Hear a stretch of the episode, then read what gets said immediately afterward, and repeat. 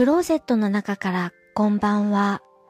今日は2018年4月4日水曜日。時刻は21時40分を過ぎました。外の気温はマイナス2度。お天気は晴れ。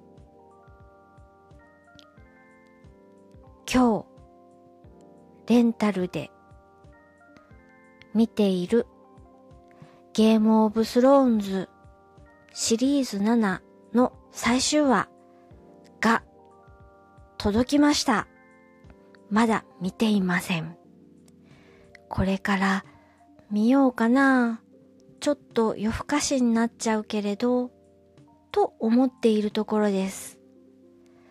これが最新話。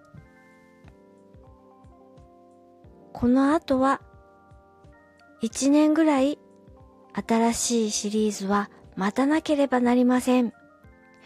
見てしまうのがもったいないような、早く見てしまいたいような、そんな気持ちです。聞いていただきありがとうございます。北海道夕張からお話はゆいまるでした。おやすみなさい。